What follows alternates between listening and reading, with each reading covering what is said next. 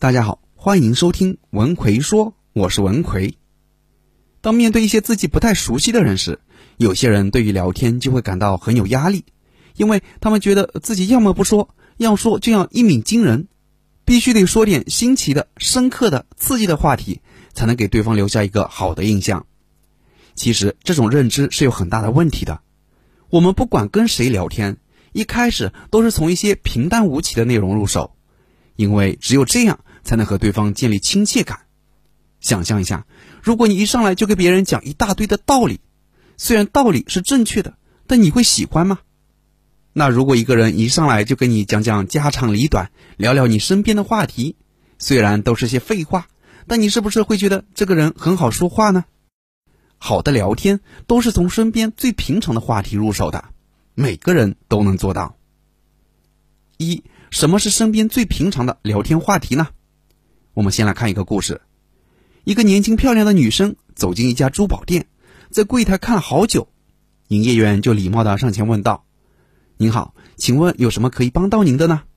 女生冷冰冰的回答说：“我随便看看而已。”但从这位女生的行为方式来看，她并不是随便看看的，她是有备而来的。营业员觉得，如果没有办法和女生很好的互动聊天，说不定她就会跑到其他珠宝店看。那这笔生意很可能就要泡汤了。于是，营业员就从女生的穿着打扮上入手，判断她是一个非常讲究的人，然后上前说道：“不好意思啊，请问您的这件上衣是不是很贵呢？好漂亮呀！”女生奇怪的说：“对呀，这件上衣的款式比较特别，我挑了很久才挑中它，我很喜欢。”营业员马上就顺势说道：“这件衣服应该是在那些知名品牌店才能买得到吧？”女生很骄傲地说：“是的，她是我朋友从国外给我带回来的。这个品牌现在国内还没有。难怪了，您本来就天生丽质，再穿上这件衣服，更能凸显出您的身材和相貌的优势。”营业员面带微笑地说：“谢谢。”女生被夸得有些不好意思了。营业员见此情景，又补充道：“不过穿这件衣服，如果您能再搭上一条项链的话，就锦上添花了。”毕竟现在颈部下方这个三角区域啊有点空荡荡的感觉，女生立刻来了精神。是呀，我也是这么想的，所以就随便进来看看。但项链的价格好像都比较高啊，我有些担心自己选的不合适。营业员就说：“那我可以给您推荐一些合适的，价钱又不太贵的，你看看喜不喜欢？”最后，这个女生愉快的在这家店买了一条项链。这个营业员就是从身边最平常的话题入手，和女生聊起来。营业员发现女生穿的衣服非常精致，这就是一个突破口。这样的突破口，对方一般都能聊，而且也会愿意聊。这类突破口就叫安全性话题。有时候你和别人聊不起来，很可能就是因为话题不够安全。比如，你过年回家，七大姑八大婶上来就问：“你现在一个月收入多少呀？”买房了没有啊？找到女朋友了吗？生孩子了没有啊？等等，这些话题会让你产生不安全感，就不太想聊。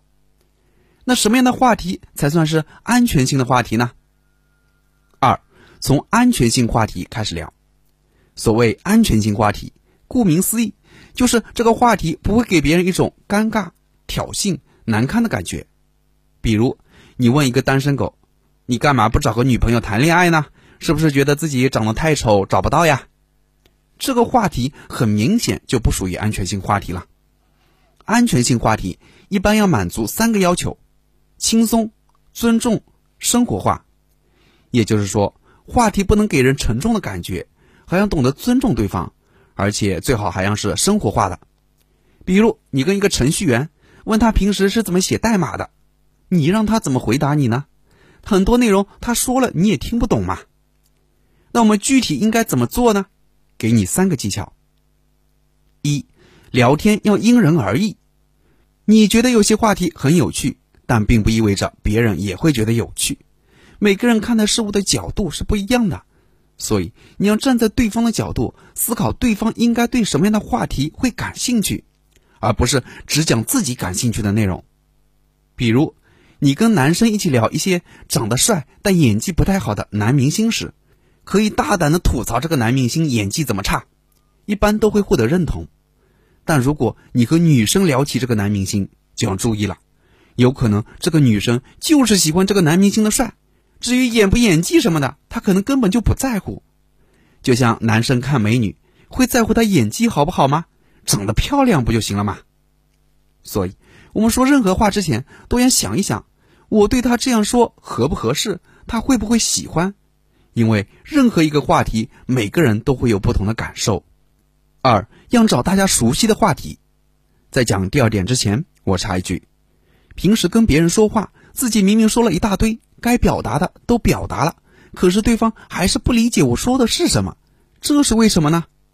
其实，这往往是因为你说的话缺乏逻辑，别人听了就云里雾里。那如何让自己说的话条理分明、层次有序呢？我给大家总结了三个表达框架，让你清晰表达。想学习的朋友可以微信搜索我的公众号“文奎说”，然后在公众号里回复“三五四”，我详细讲给你听。我在微信公众号“文奎说”等着你。好。我们接着来讲第二点，要找到大家熟悉的话题。比如，你非常喜欢文学，喜欢诗词，但大多数人对这样的话题可能并不感兴趣，所以这样的话题就并不合适，因为大家都不太熟悉嘛。那哪些话题是大家熟悉的呢？只要你在生活中多加留意，就能发现很多大家熟悉的内容。最简单的就四个字：衣食住行。穿什么样的衣服？哪个衣服更好看？什么东西好吃？哪里有美食？住在哪儿？房价怎么样？开车路上堵不堵？地铁怎么样？等等。因为谁也离不开衣食住行，所以只要你能够围绕这四个方面去寻找话题，大家就都会比较熟悉。除此之外，如果你是第一次见到陌生人，也可以从天气、籍贯、兴趣等方面入手。这些也属于安全性的话题，而且不会涉及到个人隐私，方便大家继续交谈下去。比如，你是哪里人啊？他说是广东人，那你就可以问问他们那边有什么好玩的风景区、好吃的美食等等。这些都是对方家乡的东西，他肯定有话可说。同时，这些也是他家乡值得骄傲的东西，也会比较乐意告诉你。这样一来二去，话匣子就慢慢打开了。三、探索对方的兴趣爱好，寻找安全性话题。探索对方的兴趣爱好主要有两种方式，一种是观察，第二种是直接问。我们先来看看第一种观察，你要眼观六路，耳听八方。你看到对方身材很好，你就可以说：“你身材这么好，平时肯定有在健身吧？”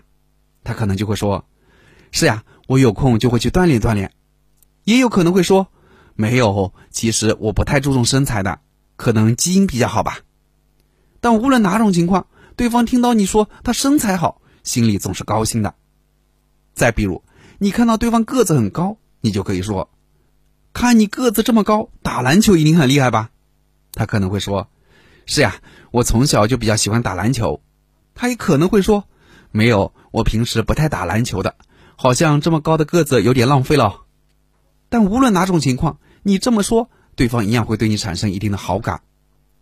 那如果你看到对方笑得特别的灿烂，你可以怎么说呢？这就当做作业吧，大家可以把自己的答案写在评论区。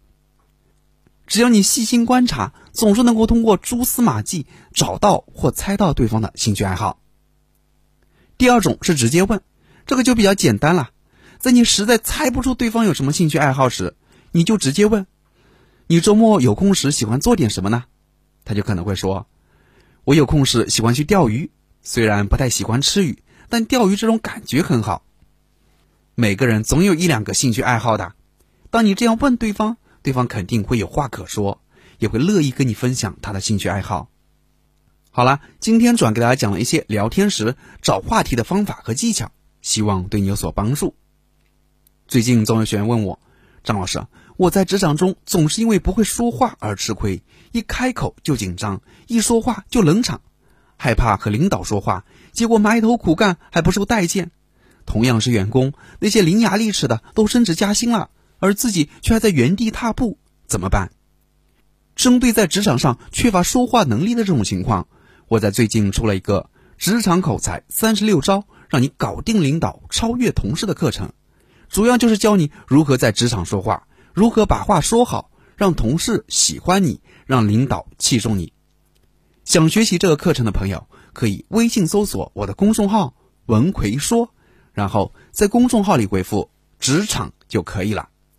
我在微信公众号“文奎说”等着你。